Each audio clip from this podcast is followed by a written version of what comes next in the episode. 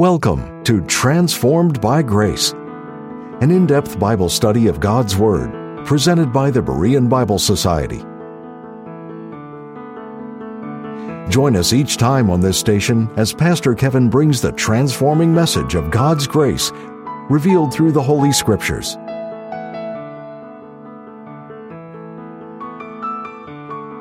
Sometimes quarrymen find a very hard kind of rock.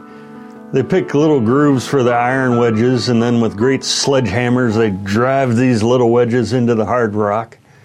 But sometimes this fails to split the rock. Then they go at it another way. The iron wedges are removed from the grooves. Then little wooden ones of a very hard fiber are selected. These sharp edged, well made wooden wedges are put in the grooves tightly, and water is kept in the grooves. The damp wood swells. The granite heart of the rock cannot stand against this new pressure. It takes longer than the iron wedges and sledge, but after a while, the rock yields and lies split wide open. The water works on the wood, and that in turn on the stone. The iron wedges sometimes fail, but the wood and water never fail. The soft, noiseless, but strong and steady power of the Holy Spirit can work in our lives to transform us. He can break down and break open a hardened heart so that it splits wide open to become a heart after God's own heart. In this episode, we'll be looking at the powerful working of the Holy Spirit in the past during Old Testament times and during God's program with Israel. Psalm 51, verse 11 reads, Cast me not away from thy presence, and take not thy Holy Spirit from me.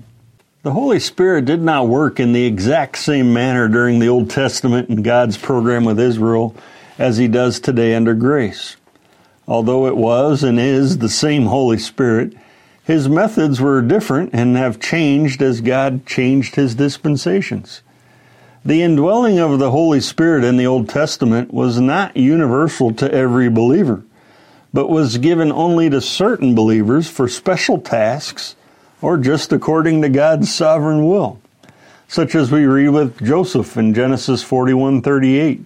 And Pharaoh said unto his servants, Can we find such a one as this, a man in whom the Spirit of God is? Or with Joshua in Numbers 27:18. And the Lord said unto Moses, Take thee Joshua the son of Nun, a man in whom is the Spirit, and lay thine hand upon him. But even with the giving of the Holy Spirit, there was the possibility of the Holy Spirit leaving that individual. The time that he would come upon a person was often limited. King Saul is an example of that. When Saul was anointed as king of Israel, the prophet Samuel told him, And the Spirit of the Lord will come upon thee, and thou shalt prophesy with them. But later, the Spirit came on Saul again, which obviously means that the Spirit departed and came back. 1 Samuel 11 6 says, And the Spirit of God came upon Saul when he heard those tidings, and his anger was kindled greatly. And later still, once Saul no longer served God as God desired, God removed the Holy Spirit from Saul's life, but the Spirit of the Lord departed from Saul. Likewise, after King Saul, when David was anointed as king of Israel, we read in 1 Samuel 16, then Samuel took the horn of oil and anointed him in the midst of his brethren, and the Spirit of the Lord came upon David from that day forward. But here in Psalm 51, in light of his sin of adultery with Bathsheba, we see David's fear of the Holy Spirit departing from him. And David pleaded to the Lord to not give up on him or to banish him from his presence. He begged for the Lord to not take his Holy Spirit from him. The reason he prayed this was because in the age in which he lived, God did take his Holy Spirit away from people when they walked in disobedience to him. He did it with King Saul, and he could have done it with David. And David fervently asked the Lord to spare him this fate. But that's not how it is today under grace. When we rightly divide the word of truth, we find that we have the Holy Spirit in us and we are sealed by the Spirit until the day of redemption. And that day of redemption is when our bodies are redeemed at the rapture and we are with the Lord in heaven forever. So a prayer like this by King David is not a prayer we should pray under grace because there is zero concern that the Spirit might leave us in the church, the body of Christ. But with Saul and David and others in the past under the law, the Holy Spirit came upon them. And that phrase came upon means to wrap around, like wrapping with a garment or putting on clothing.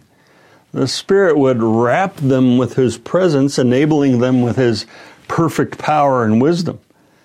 But to put on a garment indicates the possibility of the garment of the Holy Spirit being taken off as well and Him leaving, which He did according to God's will.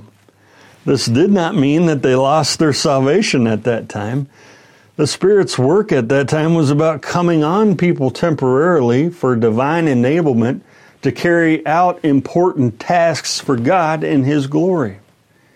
During the period of the judges, the Spirit consistently and repeatedly came upon those that God had chosen to lead Israel to help them as they led God's people and to give special power for battle so God would be glorified by Israel's victories over her enemies.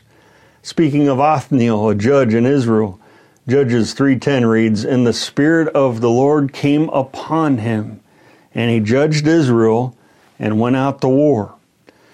Later with Gideon, then all the Midianites and the Amalekites and the children of the east were gathered together and went over and pitched in the valley of Jezreel. But the Spirit of the Lord came upon Gideon, Judges 6 3 34 says. And there are other examples of this with other judges in Israel, particularly Samson. In Samson's life, the Spirit of the Lord came upon him on a number of different occasions, which shows us that his presence in Samson's life was not permanent. At different times, according to God's will, the Spirit of the Lord came upon him, giving him supernatural strength.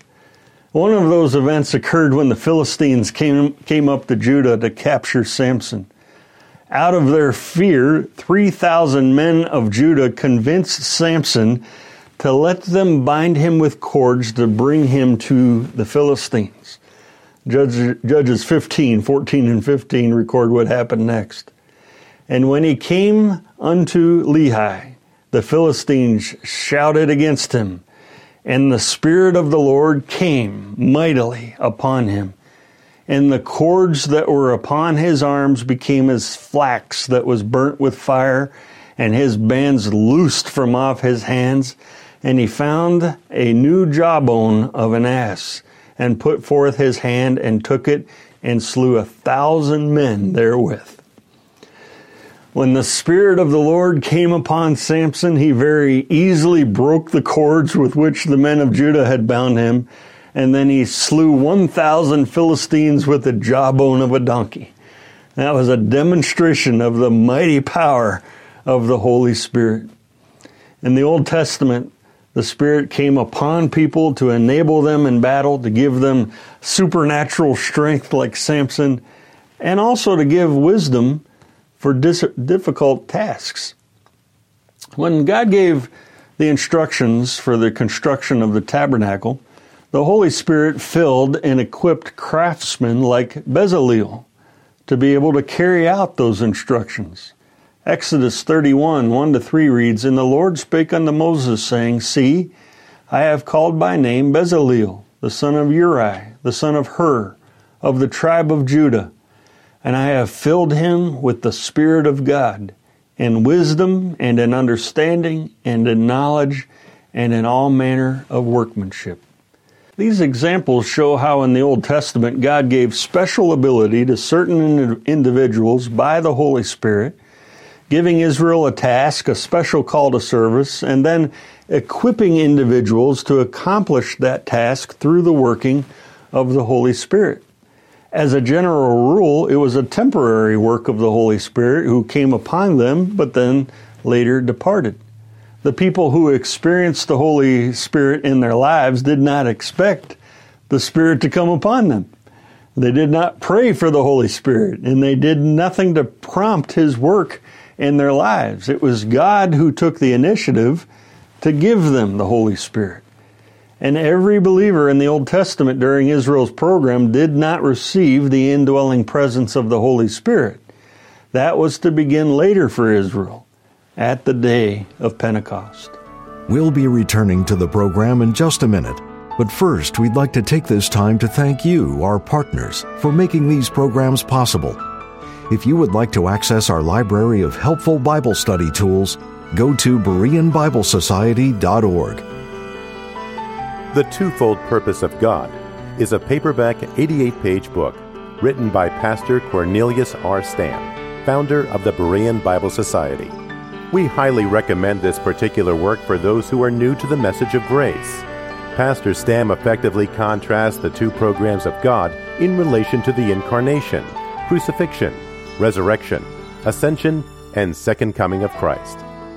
To order your copy, contact the Berean Bible Society for pricing and availability at 262 255 4750 or visit our website at www.bereanbiblesociety.org.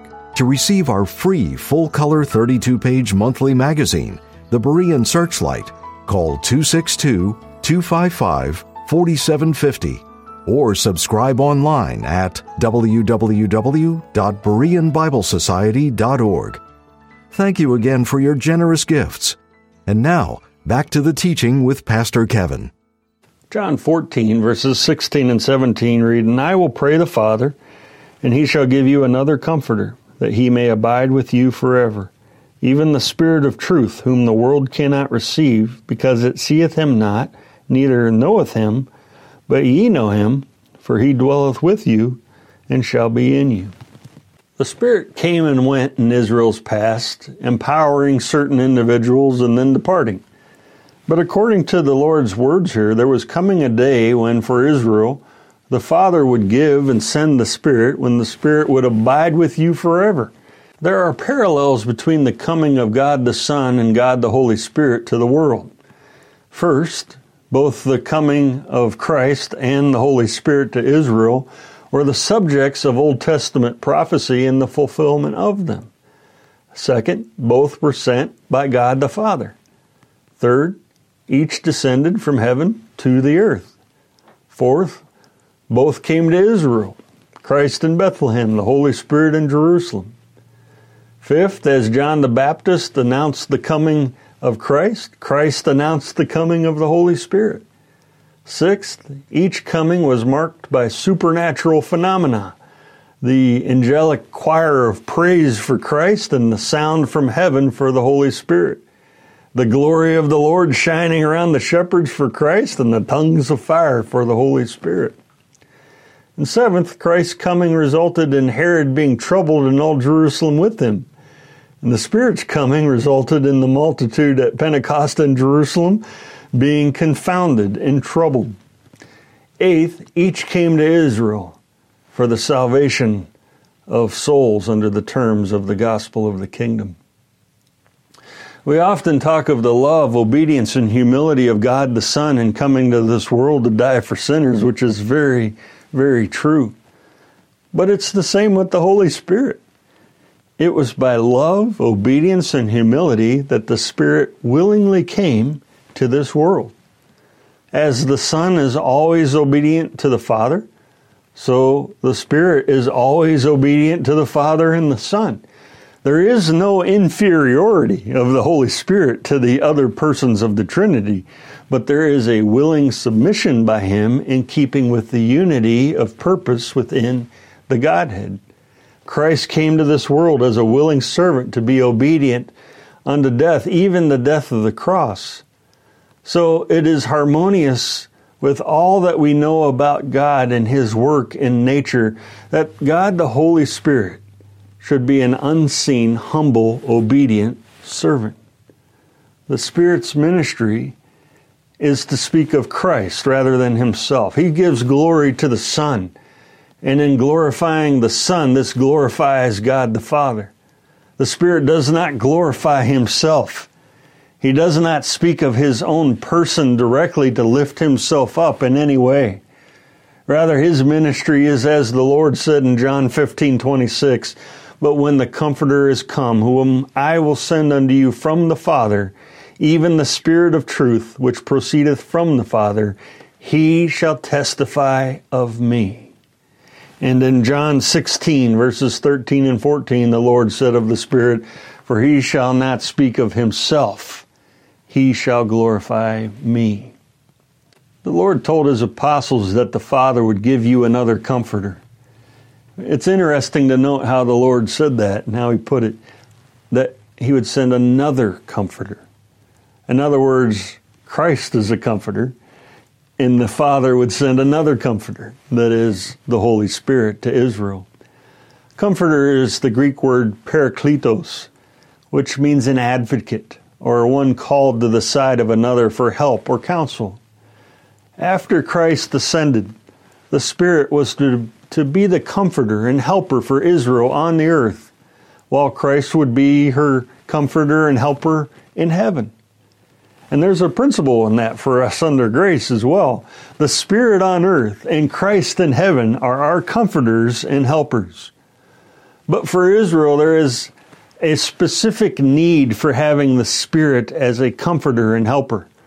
Because according to the Word of God, Israel is destined to go through the horrors of the seven year tribulation period, the time of Jacob's trouble when the Antichrist is persecuting believing Jews, when the Jews are unable to buy and sell without the mark of the beast after the midpoint of the tribulation, when there is natural disaster after natural disaster on the earth, when demonic activity is rampant during those seven years, believers in Israel will need a helper. They'll need a comforter during that time. And God, in His mercy, sent His Spirit to Israel at Pentecost in preparation for that time. But after God temporarily set Israel aside because of her unbelief, this purpose for the Spirit awaits the age of grace to conclude. After the rapture of the church, believing Jews will be indwelt by the Holy Spirit, and He will be a comforter to aid them as they attempt to survive the terror of those seven years. Unlike the Spirit's ministry to Israel in the past when he came and went, Christ said that the Spirit would abide with you forever, for he dwelleth with you and shall be in you. This is in keeping with the new covenant promise regarding the Holy Spirit. God promised Israel in Ezekiel 36, 26 to 27, A new heart also will I give you, and a new spirit will I put within you and I will put my spirit within you and cause you to walk in my statutes, and ye shall keep my judgments and do them. Pentecost was about fulfilling the new, tov- the new covenant blessing of God putting his spirit within the people of Israel. Pentecost was a foretaste of the kingdom to come. The Holy Spirit came to indwell and fill believers in Israel on the day of Pentecost, and He will do that in Christ's future millennial kingdom on the earth as well. At Pentecost, the Holy Spirit was sent by the Father to Israel. Christ baptized believers on this day with the Holy Spirit. They were identified completely with the Holy Spirit and were indwelt and filled with Him. The Spirit came testifying of Christ. He came for the purpose of confirming Jesus of Nazareth as Israel's Messiah and to give confirming evidence of his resurrection from the dead. He came to give the unbelieving nation of Israel the opportunity to repent of crucifying their Messiah and to be water baptized that they might receive the forgiveness of sins and the gift of the Holy Spirit. He came to offer Israel a kingdom if they would receive her Messiah. He came to empower Israel as witnesses of Christ's resurrection in Jerusalem and in all Judea and in Samaria and unto the uttermost part of the earth. In accordance with the gospel of the kingdom, the Spirit's indwelling presence resulted in miracles, signs, and wonders which bore testimony to Christ's resurrection, and also so that they could most effectively and more powerfully be witnesses of it. Thus, they were given the ability to speak in tongues, heal the sick, raise the dead, and it was all by the miraculous ministry of the Holy Spirit that they were enabled to do so. The Lord told his apostles in John 14, even the Spirit of truth, whom the world cannot receive because it seeth him not, neither knoweth him, but ye know him, for he dwelleth with you and shall be in you. The Lord in this context had just said that I am the way, the truth, and the life. The Lord said he was the truth, and then he referred to the Spirit as the Spirit of truth the Lord knew he was headed for the cross, his resurrection, and his ascension. And in calling the Spirit the Spirit of truth, he was teaching the apostles that the Spirit would be his continued presence among them, and that they would receive the same truth from him. But that's why the Lord said that the world doesn't know the Spirit, but ye know him. How did the apostles know the Spirit when he hadn't come to Israel yet. They, they knew the Spirit in Christ and by Christ. To know Christ is to know the Holy Spirit. And that's why Christ said, For he dwelleth with you and shall be in you. At that time, the Spirit was dwelling with them in the person of Jesus Christ. Luke 4 1 says Christ was full of the Holy Ghost. To be with Christ was to be with the Holy Spirit. And Christ and the Holy Spirit are one in mind, one in purpose, and one in nature. John 16, verses 8 through 11 read, And when he is come, he will reprove the world of sin and of righteousness and of judgment. Of sin, because they believe not on me. Of righteousness, because I go to my Father and ye see me no more. Of judgment, because the prince of this world is judged. This passage has Israel in mind and should be interpreted as such. When he is come speaks of the day of Pentecost when the Spirit came to Israel. Reprove here speaks of conviction. And the world must be thought of as God thought of the world under Israel's program. Israel first, Gentiles second. Conviction, however, is a ministry of the Holy Spirit that is common to both programs of God, both his program with Israel and his program with us, the body of Christ. In 2 Timothy 3:16, the apostle Paul wrote that all scripture is given by inspiration of God and is profitable for doctrine, for reproof, the word reprove in John 16:8 is translated from the same root word as reproof in 2 Timothy 3:16. Those two verses together teach that the Holy Spirit convicts through the word of God. When the Spirit came and the word was preached to Israel by Peter at the day of Pentecost, the Spirit convicted the Jews of their unbelief and sin of crucifying their Messiah, and it says they were pricked in their heart and said unto Peter and to the rest of the apostles, Men and brethren, what shall we do? Being pricked in their heart was the Spirit's conviction, according to John 16 here.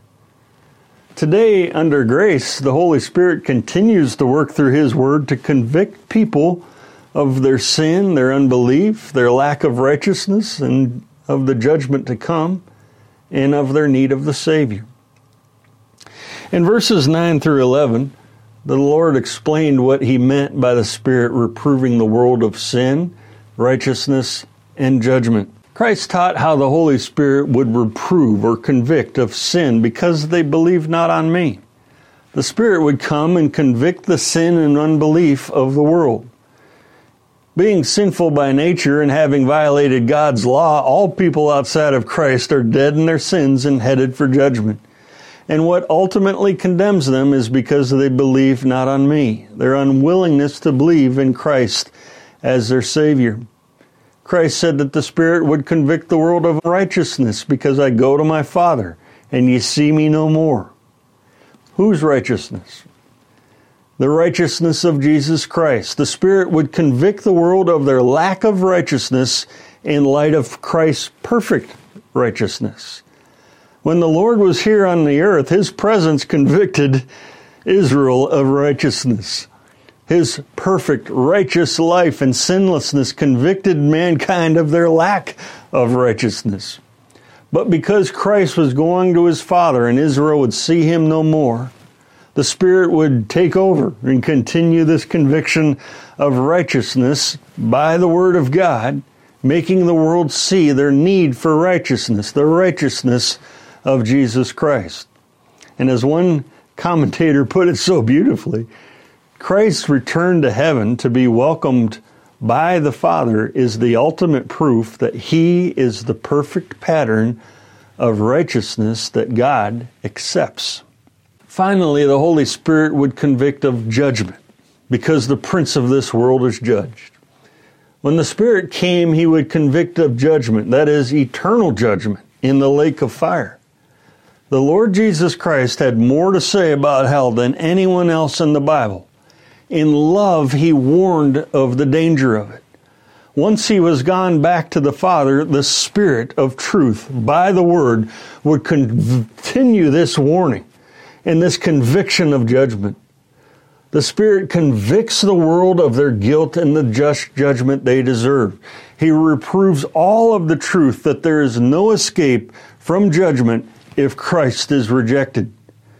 He says, because the prince of this world is judged. The prince of this world is the devil, but he is a defeated prince. He stands condemned before God, judged and defeated by the cross. The head of that serpent was crushed by Christ's triumph over sin, death, and Satan.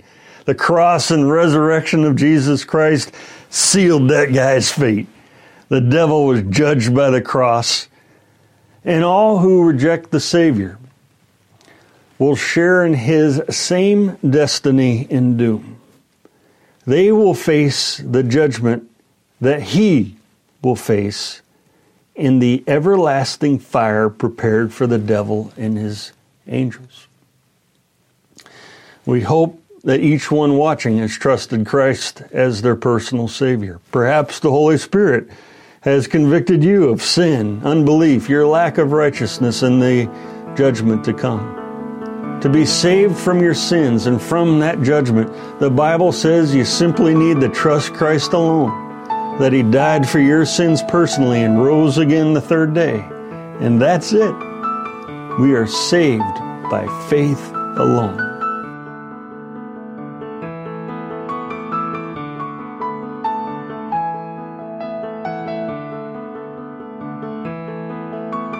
Thank you again for tuning in to Transformed by Grace. We appreciate your prayer support and the financial gifts.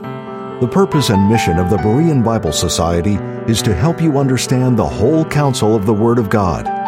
For more information, visit our website at www.bereanbiblesociety.org or give us a call at 262 255 4750.